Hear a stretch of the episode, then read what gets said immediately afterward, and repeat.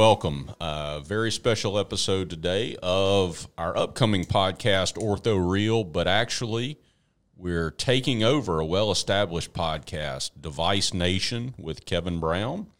Uh, podcast piracy here. Um, for those of you that are familiar with Kevin's podcast, he's got quite a following and has quite a following on LinkedIn. Well, someone commented that he should flip it around and have somebody interview him. So we took over that opportunity, and today we're turning his microphone on him. We're asking him the questions. So, Kevin Brown, welcome aboard. Thank you for having me on. It was uh, it was a bloodless coup. All right. We're diving right in here because I am extremely inexperienced at this process. First question for you What is a rep? And I mean that in the sense of explaining it to people that really have no idea, and then also as as philosophical as you want to be with that of, of what is a rep, what do you do? That's a good question, Dr. Barber. Basically, and I've been asked that question many times over the years, and I've struggled to give an answer sometimes because it's it's a little complicated what we do. But at the end of the day, we act as a liaison between the company and the end user, which in the medical device world is the surgeon, it's the clinician, anybody in that sphere. And our job is to uh, move as much product as we can on behalf of the companies that we represent and provide as much value as we can to the end user, which again, surgeon, clinician, whatever, and ultimately the patient. Uh, so that's that's basically what we do. So there's a, a sales component to that, and what would you consider the rest? Technical support?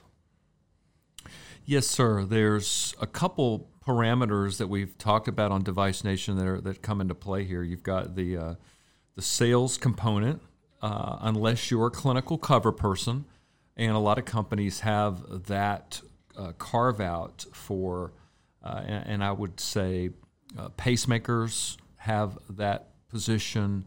Uh, many other companies have that where it is a clinical person and they are just responsible for the clinical aspect and not the moving of product. But by and large, uh, there's the sales component, and then there is the uh, the relationship aspect that we deal with of having to work in close quarters with people over extended periods of time, and then there's the technical aspect of knowing the the technical side of this job and what can happen, what can go right, what can go wrong, and, and having that down.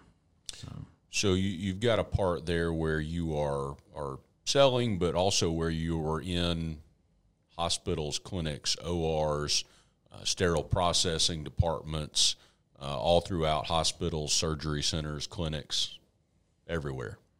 That's correct. Wherever our product, uh, wherever our our um, what's the word I'm looking for? Wherever our product armamentarium may take us, that's that's usually where we end up at some point or another.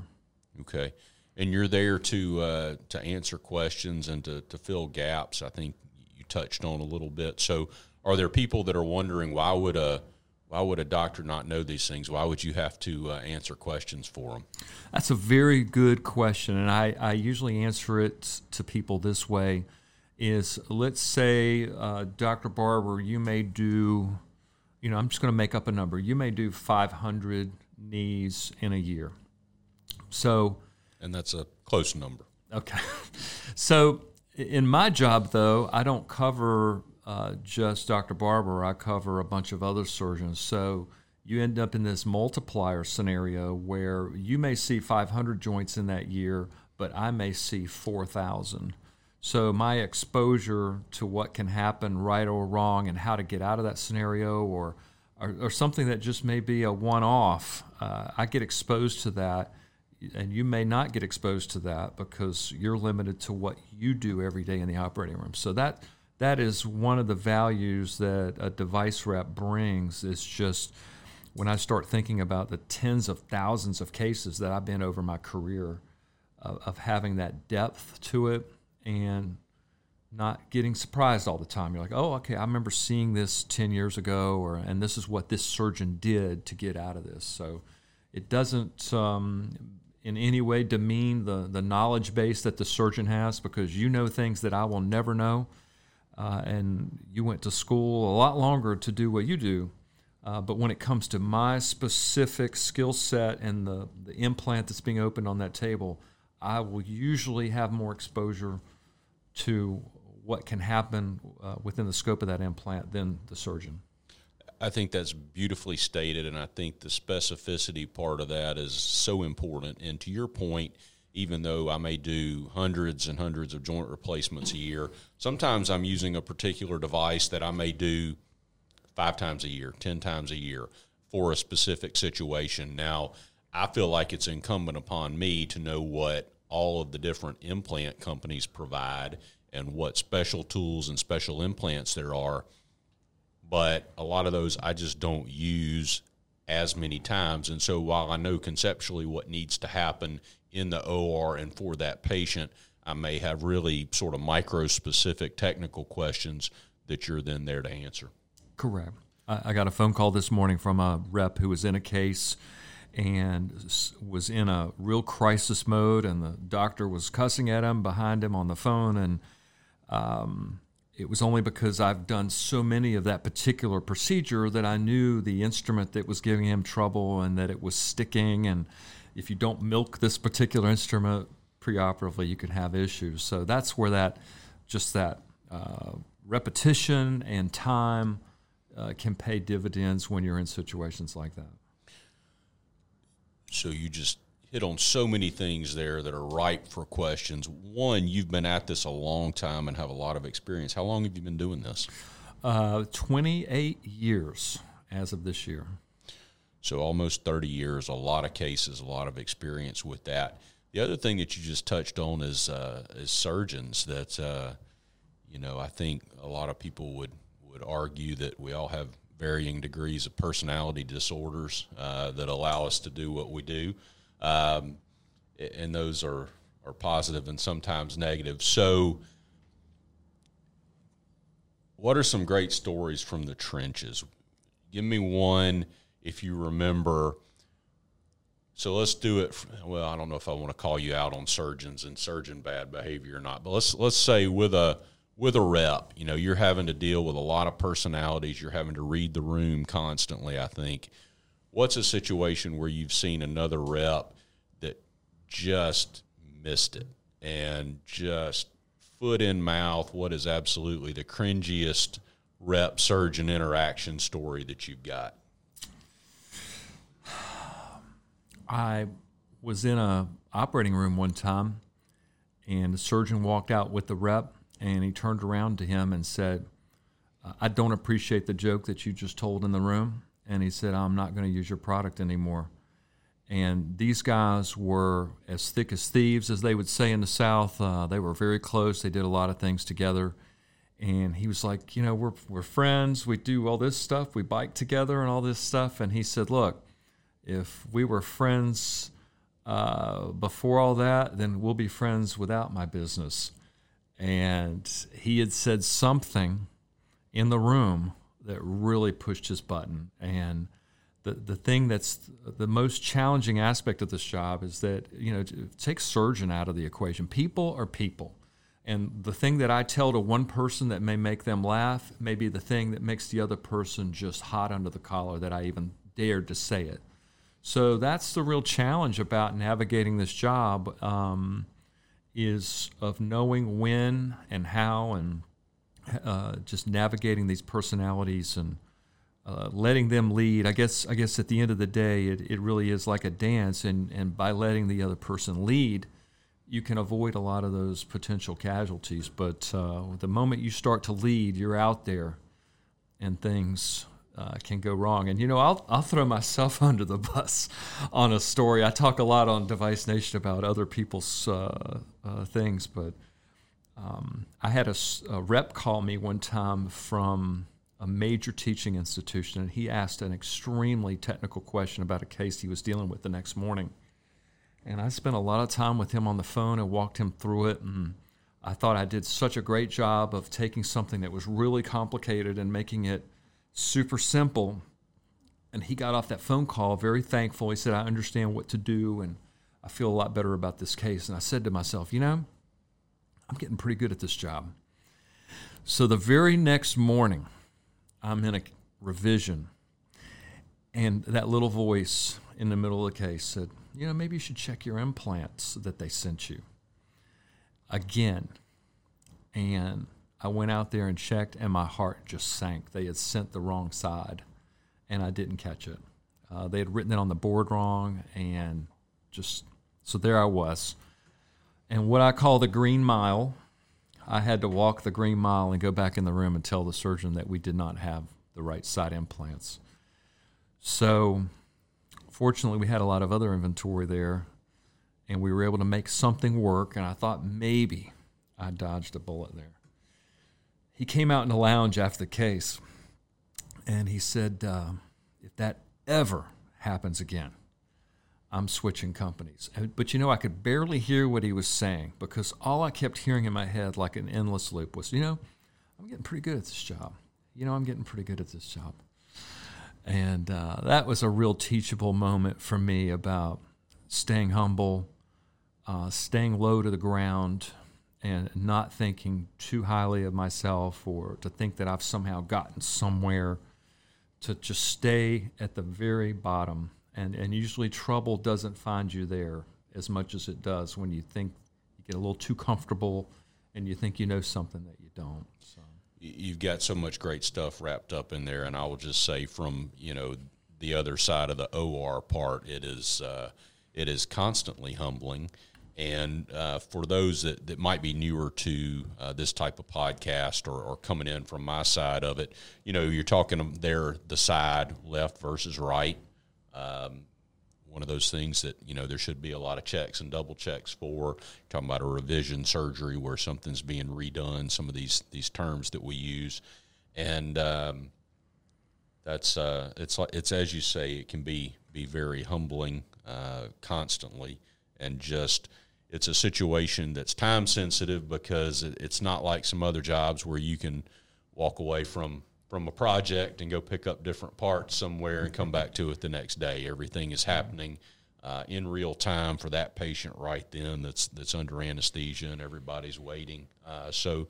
Uh, the stakes are a little different and the timing's a little different than with a lot of uh, other jobs. Uh, some great points there. So, you've talked a little bit about it and your your time in this game, so to speak. Uh, how did you get into this, and, and was there there special training for it, and how does this happen? How does somebody become uh, a rep or become a super rep like Kevin Brown? Uh, I'm low to the ground, doctor.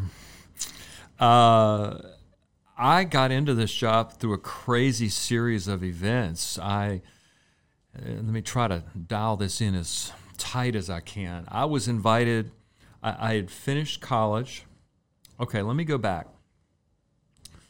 So I came out of high school and sold bookstore to door. And to make some money for college, I was the guy knocking on your door, working my way through. And varsity, uh, which was out of Nashville, Tennessee. And I went to McComb, Mississippi, and had a wonderful experience. Um, knocking on doors and just seeing all kinds of crazy things happen.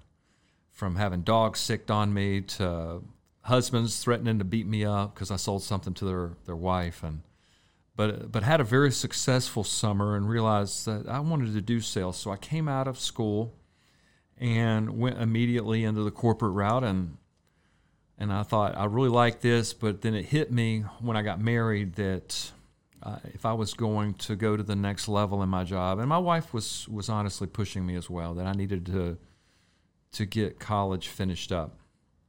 So I was really into cars. I still am, and I would detail cars on the side. And I had this crazy idea: these doctors that would give me the keys to their Mercedes to go detail. I thought that that would freak me out giving me the keys to their car and saying, drive this somewhere unknown and bring it back in one piece. So I thought, let's let's bring this service to them. So there was nothing like this at the time. You couldn't buy a pressure washer at Lowe's. You couldn't get water tanks. I mean, we were really on the cusp of this, and uh, So I went and made a cold call on a, a guy that had a uh, uh, had a water slide park in Wilmington, North Carolina. He thought it was the coolest thing ever. And he took me up to Greenville, North Carolina, which is where I would end up eventually uh, in the medical device world, ironically. We went to a farm and tractor place, bought a tank. We bought a lawnmower engine, bought a pump, made a pressure washer, and put it all in the back of the van and called it Mobile Wash. And just killed it. Uh, paid my way through school and nobody had anything like that. So I was always getting people stopping, "Oh, what are you doing?" And then so um, one of my customers during that time was Dr. Murray Seidel, who was an orthopedic surgeon. Got to know him, and I finished school. And a friend of mine invited me to a uh, prison ministry meeting and I really didn't want to go. It was an ACC tournament weekend, and I, I kid you not, I felt this strong impression that I was going to find my job there, and that scared the living daylights out of me because I did not want to be working in a prison with convicted felons. It just it didn't feel right for me, right? I, am thinking I'm a sales. I, I know I'm wired to do sales. Why would I go to this to do this? So. Um, but then that fear that I was going to miss my date with destiny took over sometime in the middle of the week, and I decided to go. I stuck it out to the bitter end, and there we were in the closing ceremonies, and I thought, what in the world? I no, no magic moment happened. I went to the bathroom, and there was a guy putting on mime face paint, and I talked to him about as much as you would talk to a mime in a public restaurant. and he was just sitting there trying to get out of that box, and I. Uh, I just went on with my life. Two weeks goes by, and the gentleman that invited me to that thing said, "You know that guy that was doing mime that you met in the bathroom?" I said, "Yeah." He said, "Well, he wanted me to tell you that his company was hiring, and would you be interested in interviewing?" I said, "Well, sure. What is it?" Well, he worked for a company called DePuy, and I asked my doctor friend, Dr. Seidel. Uh, I did his car. Uh, his Ford Taurus SHO. I still remember it to this day. And he said, "Oh, this is." He showed me the implants, and this is what they do. And and through another crazy series of events, um, that interview led to an interview with Zimmer, uh, which is where I would land uh, in, in a business I knew nothing about two months beforehand and did that uh, job with that particular company for a good 27 years. So, and, and just absolutely fell in love with it. Um, I will tell you this: one of the more crazy things when I first started out, two things happened. I, I somebody caught me in the hall at one of the hospitals, and there was this bowl with the most disgusting thing I'd ever seen in my life in it my, my maiden voyage in the OR, and the nurse says, I want you to guard this with your life. Don't let anybody near it. And I'm like, okay. And I'm just trying not to throw up. It was a 15 pound ovarian cyst. And Ooh. I don't know why I got nominated to be the bodyguard yeah, that's for very this. non orthopedic. Very non orthopedic. And then another, within that same week, I saw an amputation, and I really thought, I have missed my calling. I'm not supposed to be doing this. This is disgusting uh, my first couple cases, I didn't even like looking at the incision, and my distributor was behind me, and I'll never forget him grabbing me by the. He saw that I was looking over everything, pretending to watch, and he said, "You're going to watch this, and I want to see your eyes on the field." And so it was. Uh, it was real touch and go at first, but I absolutely fell in love with the people, the the, the products, the the process, the the surgical environment, the, the stress, believe it or not, um, having to creatively come up with things on the fly sometimes. I just I absolutely have loved it. Well, it sounds very much like you were coming from the, the sales entrepreneurial end, mm-hmm. and then the medicine or the surgical part of it, it just sort of got, got lumped on there later for you, and that that worked out, I guess. Yeah, because in a way, this job is entrepreneurial. You know, nobody's sitting on you every day and telling you to get out of bed. You've got to go figure it out.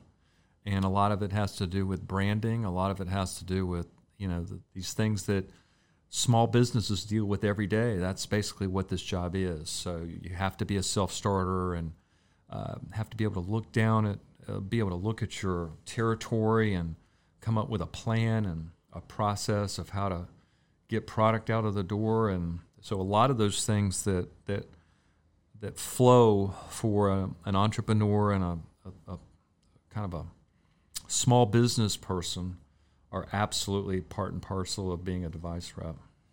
Uh, that's interesting the the small business aspect of it too, because for those unfamiliar, the companies that you that you mentioned, DePuy and Zimmer, are multi-billion or maybe now multi-trillion dollar uh, ginormous companies, and so then you're sort of in a at a subset or a sub uh, substation of those operating a small business, and that's that's interesting to think about with that.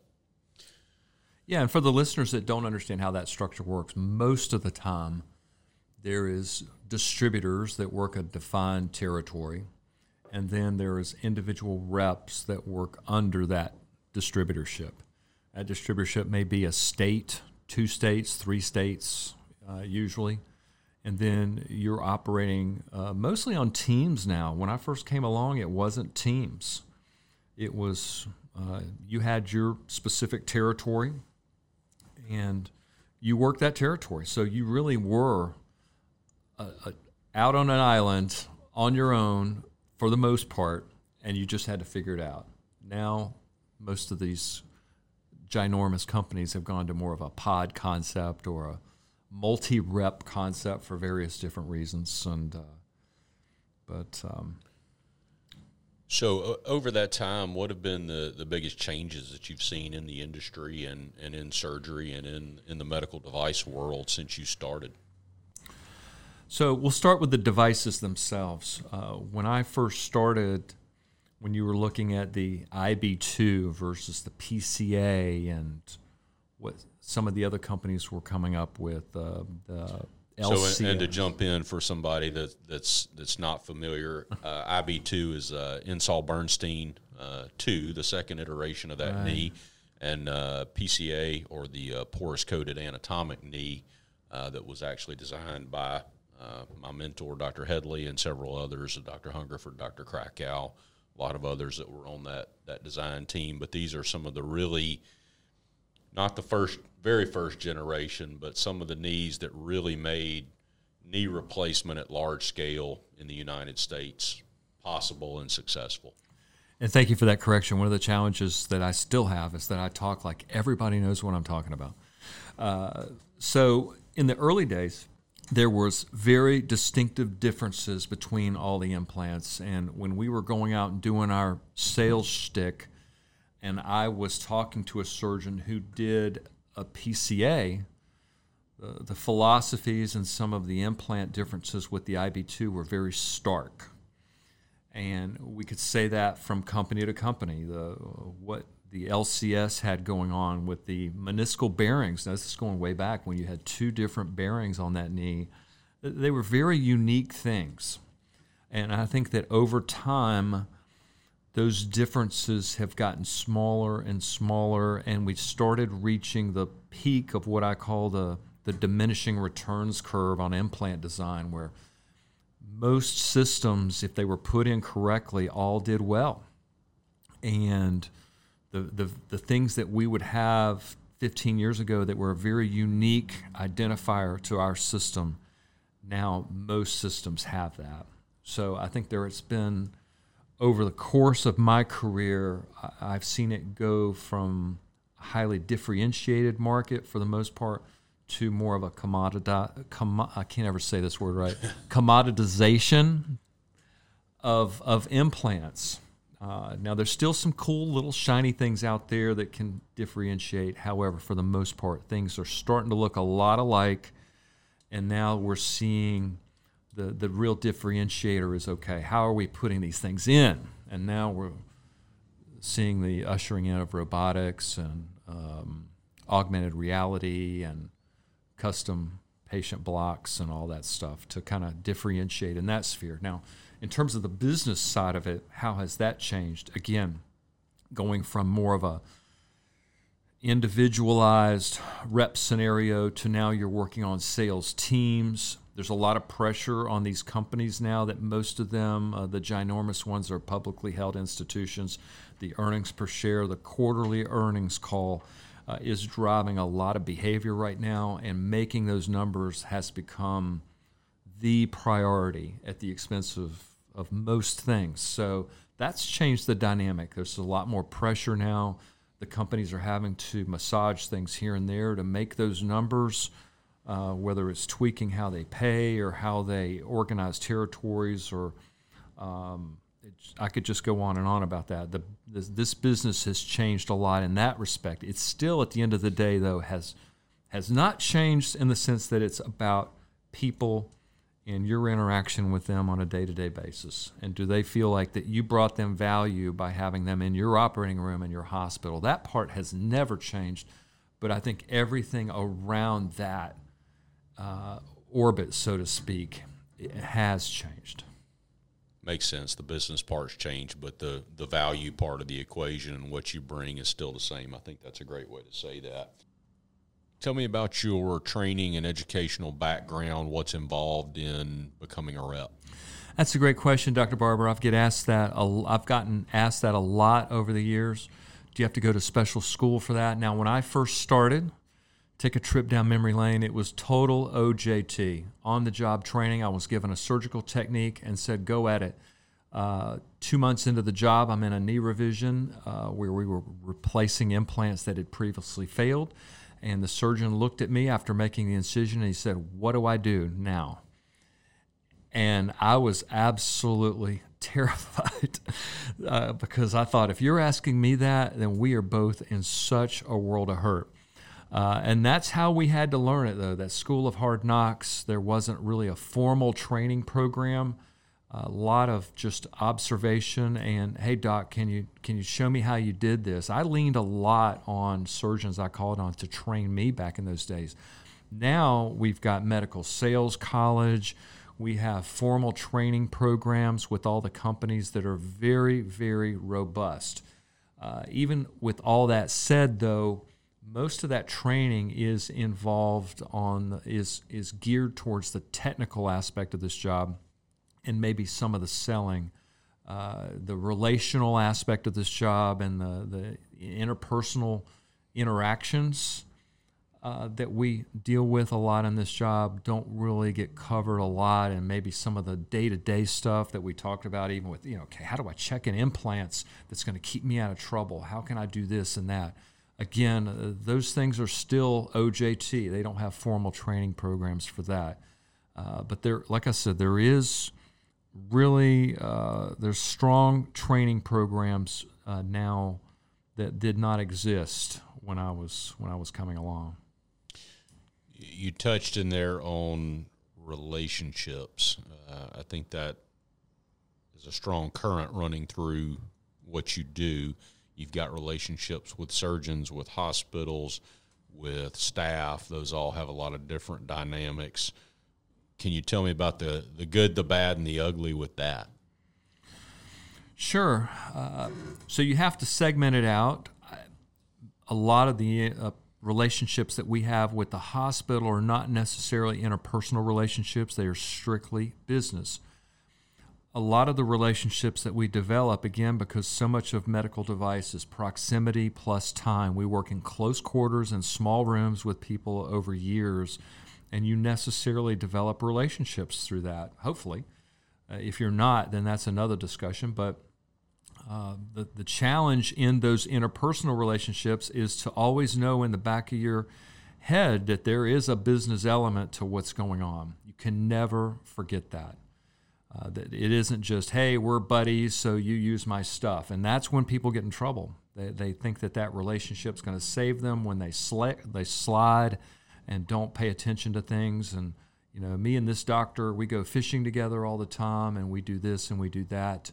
Um, and that's when trouble is right around the corner. And I've seen that play out so many times. I had a rep one time tell the central sterile uh, tell the scrub tech, Doctor So and So doesn't need that instrument. He'll be fine because this guy was uh, very connected with him socially, and the surgeon found out that he said that and decided to teach him a lesson and did not use any of his products anymore. That was that business component that was threaded through there the whole time, but the rep never saw it. So there is that. We do become oftentimes close with our customers, and those are some of the relationships that that I have just grown to cherish. Uh, it's the people that I love about this job and the relationships that I've developed. The surgeons who still send me X-rays or hey, what do you think about this? How are your kids doing? I had a great conversation with a, a dear surgeon friend of mine just two nights ago, and just catching up with him and his life and uh, that's the part of the job I love the most is the, the relationships that I've developed with the, the, staff in the OR, uh, the, the surgeons that I've gotten the opportunity to work with, and, and even some of the people in the hospital. It's not like it used to be. I, I used to be very close to. Is this starting to sound like Bruce Springsteen's glory days? Sitting around telling boring stories of glory days. But back in the old days, uh, if I can say that without being laughed at, we really did try to help out the hospital and had relationships with the purchasing departments. And somewhere along that line, many hospitals decided that that it was in their best interest to take a very hostile view of reps and, and just try to make our lives difficult and miserable and work against us at every turn and belittle and insult us and question our very presence in the hospital. And, and a little stupid rep trick here my mom always said you catch a lot more flies with honey. And there's a lot of opportunities that reps have to really help out an account. And they're much more willing to help out an account that it, they at least feel are on the same page with them. But these hospitals, and they'll never know it, uh, they'll never know it. But the things that I've seen over my life when reps just did not go the extra mile to help them, only because they knew that it was a hostile relationship. And I, have never thought that served anybody's purpose of coming into a meeting and just um, uh, wanting to fight, wanting to fight with the reps when ultimately we can accomplish a lot if we're all working together towards the same goal. And I will take a hit financially for a, an account that I feel like has been helping me and working with me over the years. And I've done that. Uh, I've taken hits on things that just to help them get through something or to cover them, or I would drive three hours to go get something for them that I don't even sell.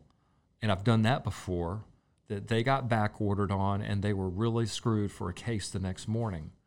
Those are the kind of things, uh, I know a lot of reps have stories on that of, of the, the opportunities that we have to serve our accounts, and we're always going to do it to the best of our ability. However, the, the accounts that seem to think that an open and hostile relationship with the, the people that are there to serve them is the right way to go, I, I don't, don't necessarily think that's the right play. If there are any, what is an idea, an implant, something you saw in medical devices and orthopedics and whatever that you saw when it came out and you said this is going to be a total bomb this thing's never going to work but it took off hmm. or were there any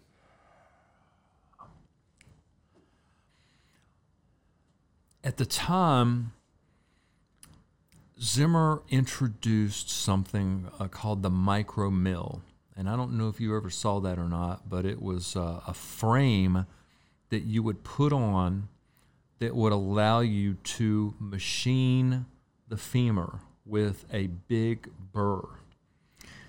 And yeah, so not used in my career, but I'm familiar with it. And and you you uh, you thought that was going to be it. I, I wasn't sure because it looked bulky to me, mm-hmm. and the the exposure that you needed to get this frame in, and it was so different that honestly I wasn't sure that that thing was going to do, go anywhere, and it really got adopted once guys tried it once and the flatness of the cuts you could get out of that thing, uh, I was surprised at how well that did. Um, uh, so you were surprised by that, maybe the converse of what I asked, but then that sort of faded a little bit, didn't it? Or is that is that fair? Yes, it did. It did.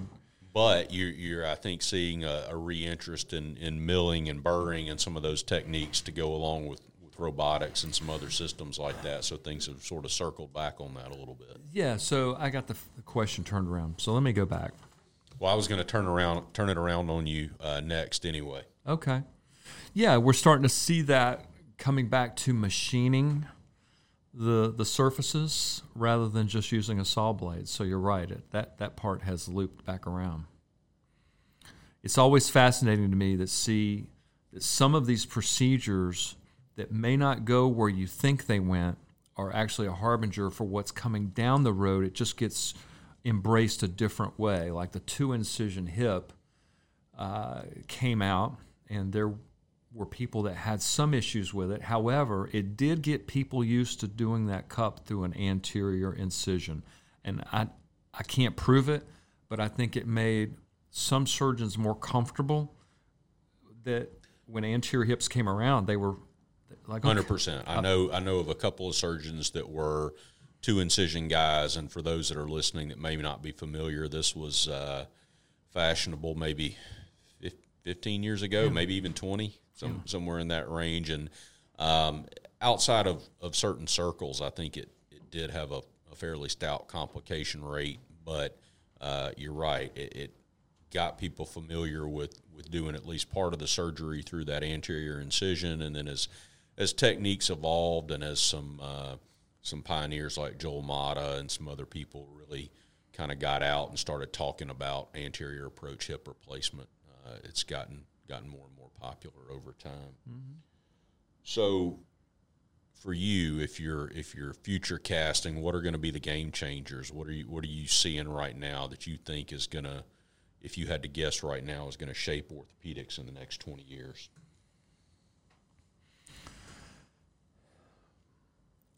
I'm still waiting for an interpositional that's going to change the game. I know the Unispacer was something that was laughed off the scene. Um, I know there's been some work on hydrogels of something that you can just slip in between uh, the surfaces that, that have some destruction to just keep them off of each other to buy some time. I, I, patients ask me all the time, what what kind of foam do I have that yeah. I can just squirt in there, something to fill that space and make it work. So, uh, is that more likely than to be biologic at this point than to be a, a metal type implant like the Unispacer? That's a good question. I, I don't know the answer to that. Uh, we, we're seeing the artificial meniscus starting to roll out, which may be uh, kind of a down payment on the interpositional down the road time will tell. I'm still looking for a biological. I've even thought about, you know, is there some nerve denervation issues you could do? If somebody has a small isolated defect, can you just numb that area? Uh, been thinking about that. I think uh, augmented reality. You know, we're always thinking about what is going to leapfrog robotics, and I don't know that for sure what that's going to be. I'm excited about the augmented reality aspect of it, of being able to do a CT scan. And I've seen this in some spine renderings of having a surgeon be able to look at a patient that hasn't even been opened yet and they can see their spine. Yeah, where and, and what he's talking about is having uh, the patient's anatomy essentially projected on them. So uh, I, as a surgeon, will be I'll be like uh, the Terminator. It'll be like Arnold from those first few scenes in T2, and I'll actually have that heads up display of everything that's going on, uh, which just would be absolutely amazing Isn't just it? for the just for the coolness factor, nothing else. Um, so I, I, think we're all all looking forward to seeing where that's going to go. Um, all right, so let's flip it back a little bit. We've gotten. Uh, down uh, into some pretty uh, nerdy knee and hip stuff here for me and you and the guys in the room. What are you talking about? IB2 and PCA and Unispacer and all this stuff. Um, So Kevin Brown gets a call from his friend in Oregon. How do I find a knee or hip surgeon where I am? What's your advice if you let's assume that, that you're not as super connected because you probably know somebody there that could help them. How do you how do you help them? How do you guide them to find somebody that can take care of them and take care of them well? The orthopedic world is a pretty small world, and usually uh, we all know the joke about six degrees of Kevin Bacon. Uh, usually, you're just in, in my world, you're only one to two degrees away from answering that question. Uh, the staff knows, the the reps know. Uh, in any given scenario, you know, this this is somebody you might want to consider for getting this procedure done. So that's usually uh, the path that I would take to to connect them with, you know, me personally. Now, if somebody doesn't have that inside baseball angle, I think uh, I, think what you're doing on social media is just phenomenal in that patients, uh, potential patients, can go on to what you're doing right now on Facebook and the other forums that you're on, uh, Twitter and LinkedIn, and not only do they have a, an intimate look at what you're doing and, and the heart behind what you're doing, they also see your engagement with patients that you have worked on and the, their experiences with you. So I think that is uh, really valuable. What you're doing It's giving patients that don't have the inside baseball uh, angle and the, the the contacts within the hospital. They can see right up there on their computer what your patients think about the work that you're doing.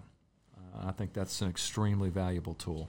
And I would argue that that's really uh, the same as your previous answer, which is that now with social media and a lot of these outlets, those six degrees are, are just different because people are essentially able to connect with strangers on the internet. And so it loops back to what you said before about specificity because I had a, it's a patient of mine email me today of, I've got this friend in Atlanta that needs an expert for this body part. And so then you know, before I even start down the my network of who do, who do I know or who do I know that knows somebody else there, it's okay. Well, if we're talking about a knee, is this a sports injury? Is this somebody that needs a replacement? There's so much specificity among surgeons and among providers, and and so we narrow it down, and then I try to go help out, and and we're just all more interconnected because of of those. Uh, digital frameworks, if you will, for how we all connect now. But I think that's exactly right. Yeah, social media does a lot of things bad, and it, it, it contributes to a lot of negativity. But one positive thing that it does is it's taken the six degrees down to one to two for a lot of things. So you really are only a couple degrees away from finding an answer to a question that 15 years ago you would have been 100 degrees away from finding that answer. So, what are your uh, what are you passionate about outside of work, uh, outside of, of, medical devices? Um, obviously, that would be enough to keep you busy full time. But if you get away from it, what do you what do you do? What are you excited about? I am. Does the podcast count? Absolutely. Okay. I. So tell me that. Well, now I'll jump off. Tell me that story. How did how did you go from from just selling this this stuff and supporting surgeons like myself in the OR and deciding that you wanted to podcast? When I first started with Zimmer, I think one of the most rewarding things that I did in my career was uh, me and a friend of mine in Pennsylvania were selected to head up what was called the VSA program, where uh, they were starting this pilot thing of training reps that just came on and bringing in reps that had worked out in the field for a while to help support them with more of a real world angle on things.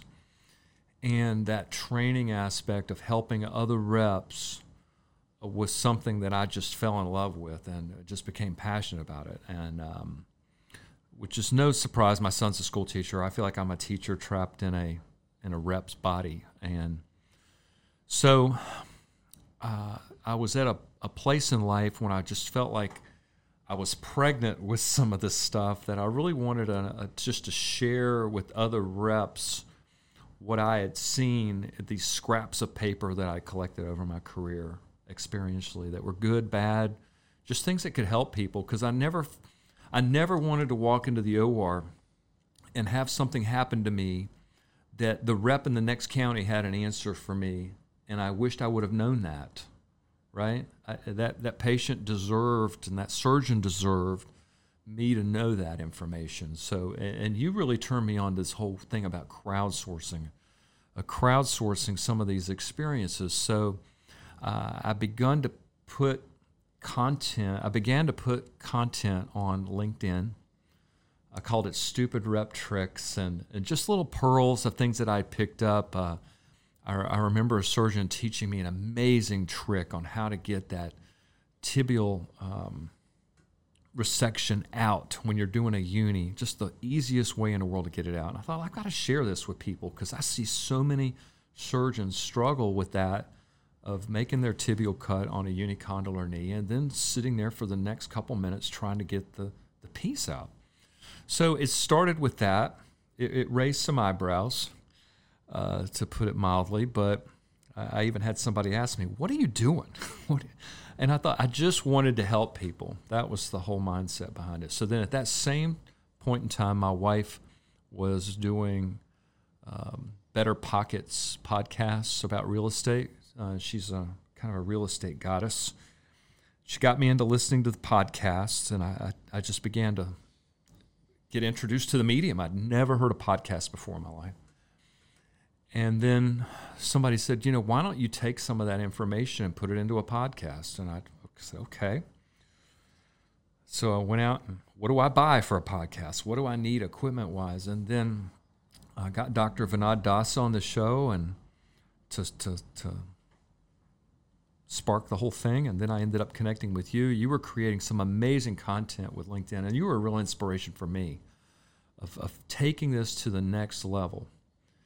And then I just absolutely fell in love with it of just being able to sit down and listen to people that have been my heroes in the space, uh, both community surgeons, people that are doing things at a at kind of a wider level, but just being able to sit down each week and hear their life story. Um, I'll never forget being at the academy many years ago and having a conversation with Dr. Paul Lotke. And this guy wrote textbooks for knee replacement. Sure. And I was just in a, so taken with the back and forth.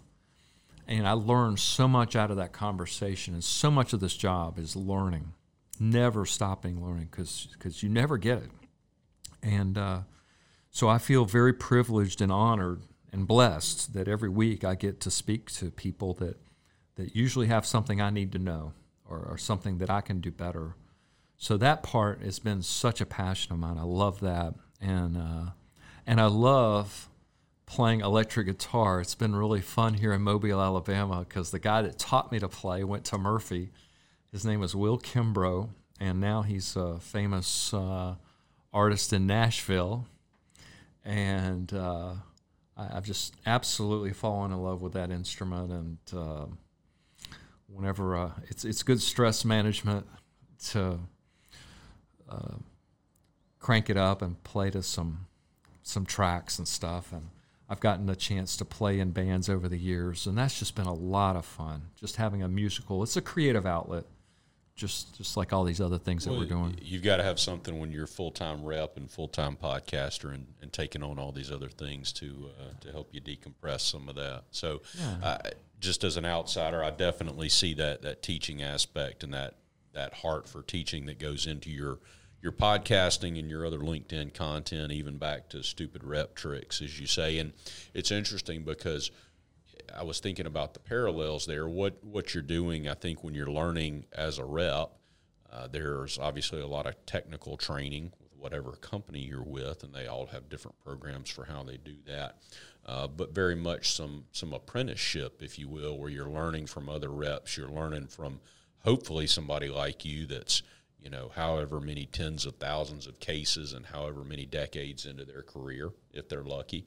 Um, surgery is the same way. I mean, there's a lot of things that are that are textbook and you know, but we all there's some some version of apprenticeship where you're learning from somebody that did it, and you know, if like in my case, you're you're privileged to learn from just some amazing people, then you pick up a lot. But there's other great folks out there that would have something to share, and some of these uh, media that we have now allow that with VuMedi, with LinkedIn. There's just so many places that that surgeons and everybody in the the industry and in healthcare can go and can see something that may be totally different from their experience or from what they learned. And just as a as a listener and as a surgeon, uh, I mean, you've you've had some interviews here.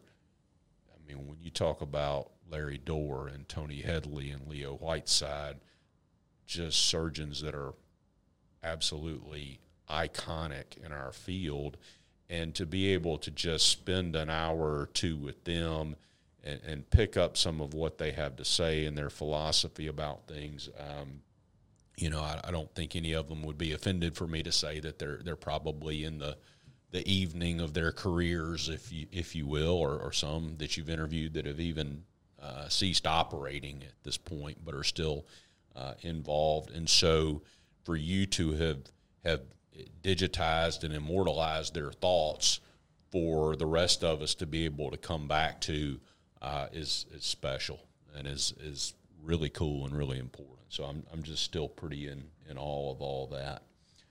Um, what's going on for you? What's uh, what kind of projects have you got going on, or are you interested in, or, or do you think that's that's coming in orthopedics, or something that's sort of out there right now that people are sleeping on a little bit, but is is going to be big? What, what, what's Kevin Brown got going on? Uh, in your your non-existent uh, other time at this point? the thing that's really spinning around in my head lately is taking that concept of what you said, apprenticeship. I, I think that that's the posture we have to be in all the time. Is that we are an apprentice in life. Uh, I love that line from that Kansas song Carry on, my wayward son. And they said, Did I claim to be a wise man? It surely means that I don't know. So I think having that posture of apprenticeship, and then what does that mean practically? So, how can we take this concept of value out to reps at a whole nother level? And I think the Mastermind series, which is kind of a big thing right now uh, across the internet space, of connecting people. It reminds me a lot of church small groups of where you're connecting like-minded people that are accountability groups, but they know it's a safe place to talk about the things that challenge them. And I think that's the next step for me of being able to take that concept up one more level and connect people with people that can walk this thing out. And I'll give you two. Ex- I'll give you an example of that. A, a rep called me from Seattle. Uh, let me don't put that Seattle in there because that might. Uh, a rep called me from the West Coast, and he had a question for me that he was just scared to ask on his team because his team mem- his team leader was not the type of person that he felt like he could ask that question without being belittled or made fun of or demeaned. How come you don't know that type of thing? And it and it struck me that not every team is functional and not every relationship intra rep is positive. And there's a lot of people out there that are that are on an island. So how do we connect those people with other people that really want to help each other? Because there's things that I don't know that I know you could teach me. How do I get connected? And I think a mastermind group is going to be the ideal forum to put that together. Um, there's going to be people that don't feel like they need apprenticeship. Uh, I had a friend of mine tell me the other day. He said, "We know most most reps think they should be leading a mastermind group," and I thought, well, you know, that's a challenge in itself, right there. But I think there's enough people out there that that know they don't have all the answers, and having a group of people around them to commiserate with and to strategize with. I am very fortunate that I have a group of guys that I'm close with, and I can call them anytime. What do you think about this? What do you think about that? They can tell me if they think it's stupid, and I'm going to take that the right way. I'm going to be thankful that they told me that it was a stupid idea or that I could do it better or whatever. And I think everybody needs a group like that around them. So part of my vision for the next phase is to provide that vehicle for people of um, creating a device specific small groups to connect these people with other people to do this challenging job and very stressful job uh, with others. Uh, same, and I, I, think I'm, I'm, you know, maybe not in the context of a mastermind group, but I'm, I'm blessed to have, you know, quite a few different surgeons around the country that are an email or a text away to run something by, sure. and they're people that are, you know, maybe to your point, able to check their ego or their dogma at the door. They're pretty open minded about things, but will will consider problems and give advice, and and they're just like you said, they want to help, uh, which is you know what on our end of it we're trying to do, which is help our patients, and so it's just another way to pull resources in to do that. That's a that's a great point.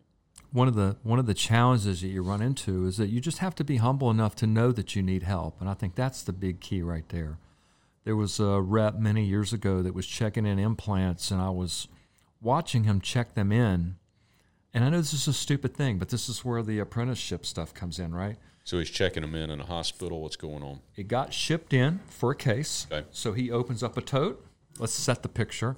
And there's a bunch of implants in that tote. And in this particular tote, it was a bunch of articulating surfaces, which is one of the components of a total knee. These things were all jumbled up together, and I was watching him point and go, okay, I've got an 18, 16, 12, 14, whatever. And I thought to myself, you're going to miss something doing it like that. You literally, it takes extra time. But if I was being uh, a teacher to him, I would have said, take everything out of that tote, put it on a table, line it up, check it three times to make sure you have everything. Uh, but he was not a person that I could say stuff like that to without taking it wrong. And it wasn't too long ago after that, it wasn't too long after that, that he had a scenario where he was missing a surface and was calling other people in a panic, Can you help me out? And I thought, you know, I, I should have said something, not that I know everything, but I knew right then, watching the way he was just doing that one little step. Uh, the, the, the challenge is getting, and I, I was not always at a place where I could receive stuff either. So I'm very sympathetic to people that are in that state of life where they can't receive from people or they get defensive or it's hard for them to receive. Um, but to me, if you're going to make it in life, forget medical device, you have to be like that. That somebody even that's coming at you the wrong way they may be mean to you and they may be somebody you don't even want to hear from. You think they're a jerk, but maybe they have something to say to you that you really need to hear that's going to change your life if you'll uh, if you'll receive it. If you can open your head and your heart to receive it. That's the challenge right there. Uh, and I think that the big challenge for device reps and anybody, you know, you, you, you do this thing for a while and you start to get your hands around things and you start to think you understand things and you lose that mindset of being an apprentice, and then all of a sudden people can't speak into your life anymore. So, okay, so speaking, uh, especially to people who don't want to hear things, surgeons were were right about everything all the time. Uh, sometimes we even uh, you'll have one surgeon with two opinions on the same issue, and he's right about both. Uh, we're just just pathological in that regard. Um, for you, almost 30 years now, if you got a chance to very anonymously speak to surgeons that might be listening to this, what advice would you have uh, coming from the rep side, from surgeons you've seen, from things you've seen in the OR of, you know, how do you get better? How do you be better over a career? Uh, because we've got this anonymous podcast venue where, you know, they're nobody's going to know that they're listening to to Kevin Brown, the rep, and what he would tell them to do. What advice would you have for surgeons?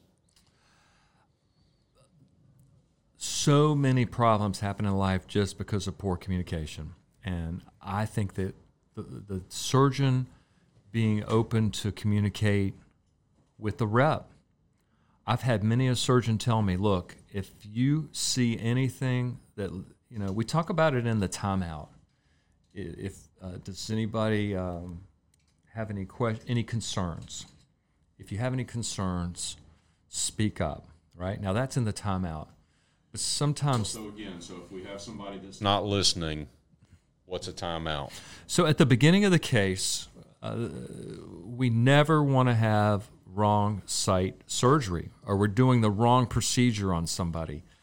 Uh, a surgeon told me, and I don't know if you want to put this story in there, but a surgeon told me in his training uh, they were doing a bunionectomy um, in medical school, and they did it on the wrong side, the wrong foot, and they they realized it real quick. They closed it up.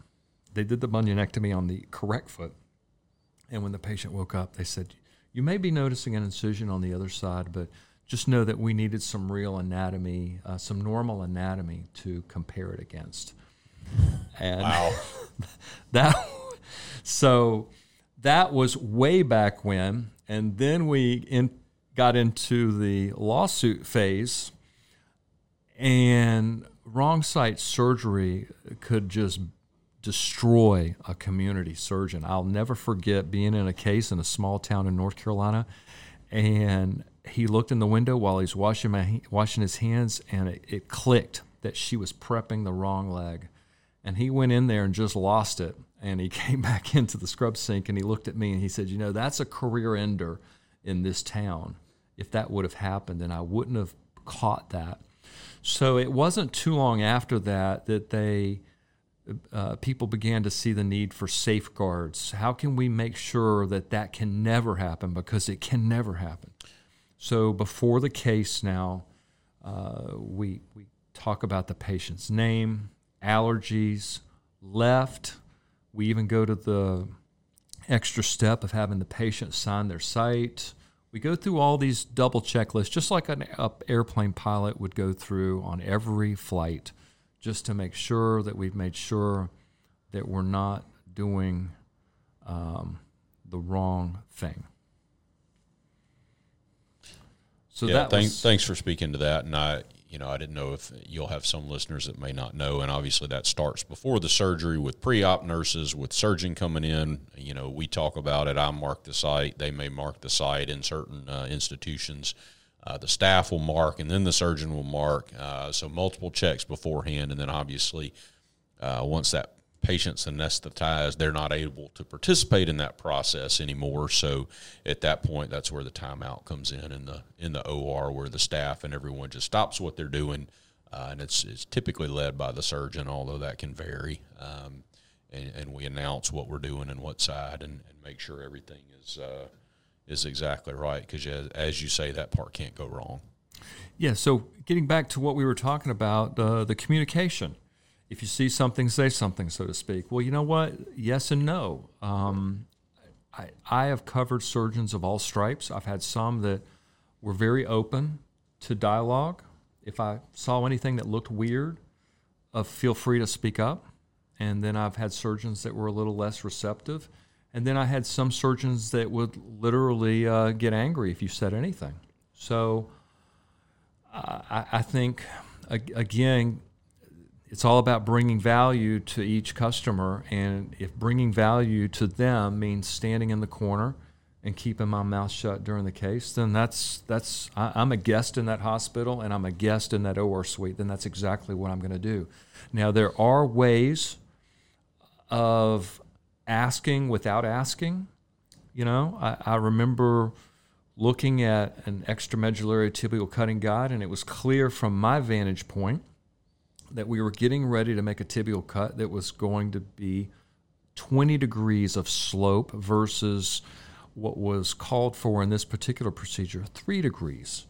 So then I had an, a, a rep dilemma. You know, do I say something uh, are, it, and a lot of reps struggle with this when they see something that, that in their minds may not be quite right. Well, there may be a reason why the surgeon is dialing in that much slope. So I think a, a great way of addressing that is say, Doctor So and So, you know, what do you think about the slope?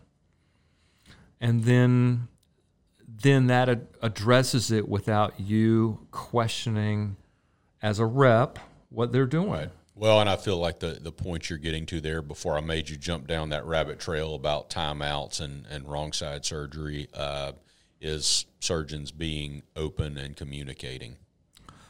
We love that. I would much rather a surgeon tell me, I am, in fact, I had a surgeon do this. I had a, a rep who worked for me, and he chased her down in the parking lot and said, I am never going to do anything with you. So don't ever call on me.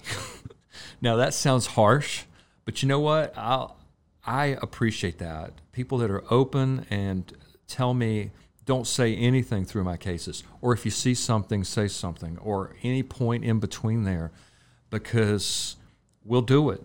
I'll do it, whatever you want, because I know I'm very aware that I'm a guest. So I, I love that communication. Well, and I think somebody that uh, that's that open is demonstrating their intent, and that they're they're about helping the patient at that point, and it's not themselves or, or serving some other agenda. So I think that's a great point. So um, we may have belabored that a bit, but um, I think, and, and, can I just throw one thing in there? Absolutely. I, I, think it's incumbent upon us as reps to not just wait for other people to communicate with us, but ask.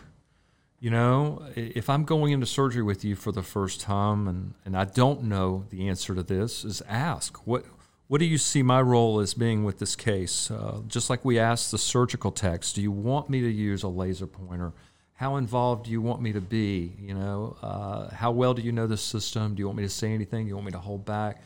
Part of that is incumbent upon us to get that information uh, because people aren't going to necessarily tell you everything. Sometimes you got to ask the questions so that you know the, the proper path and your role in that OR. So, fantastic. Kevin Brown, you uh, are bringing a ton of value to the LinkedIn community, the orthopedic community, the podcasting world, uh, the rep world, a lot of uh, different avenues here. And I thank you so much for letting us turn this around and ask you a bunch of questions and, and giving you a platform to to speak out. You spend uh, so much time sort of giving a platform to others and, and letting them talk about ideas and things in the – the medical device world and the surrounding worlds. So thank you so much for that. If you had to leave everybody, surgeons, reps, everybody listening to this with some final thoughts, do you have anything? That's a broad question. Yeah, it's a good question, though. I mean, I, I ask know, people all the time, you know, what do you want your legacy to be? And they, they think about that because you're trying to get them to sum up a lot into one thing. Um, but if I had to say, one thing is to uh, be humble. And what does that mean? That means it's not about you. It's about other people. And it's not about other people in the context of what you can get from them, because then that's ultimately self serving. If I'm serving you, but because I want to get something from you, that's not humility. That's, uh, that's an um, that's a, a, business arrangement. That's that's something completely different. So, I, I, a guy gave me a shirt many years ago, and I wore it, and I wore it because I always wanted to be reminded of it. But it was the the word "me," and it was a circle with a line through it. And I wore it to the gym and just destroyed that shirt. And, and eventually, I had to throw it away. It was just beyond repair. But um, it was just a reminder that to be successful as a surgeon and, and to be successful as a rep, as a husband, as a father. Uh, I could just go on and on and on. Being in a band, I mean, we just apply this to everything. Is that if, if you really embrace that, it takes care of so much. It doesn't mean life's not going to be challenging and you're not going to screw up and you're not going to have things uh, fall on you. Uh, you're going to have a bad day. I mean, all those things. But it does cut a lot of things out of the mix. And, and I found that when people really do see that about your character, it's amazing how there will be a mattress oftentimes under you when you do fall because people know where you're coming from and, and they will they will help you when you fail when they sense that that's your posture. But the people that it's all about them and they live their lives that way when they do fall they often bounce hard because there isn't anything to catch them and nobody really seems to want to catch them. So that's the one thing that I've, I've learned the, the hard way um, over my career that I think if I had to sum it up with one thing, if I would have, if I could have done one thing better that would have addressed a lot of the travail that I've experienced over my life, it was that. Love that idea of uh, giving without expectation. Uh, the idea that uh, that legacy is greater than currency, and you do some of those things uh, just to to help and to serve. So, um, I think that's certainly a a stance that you've been clear on and something that you've shared throughout your podcast. So thank you for that, and thank you for talking with us and uh, letting us put questions to you.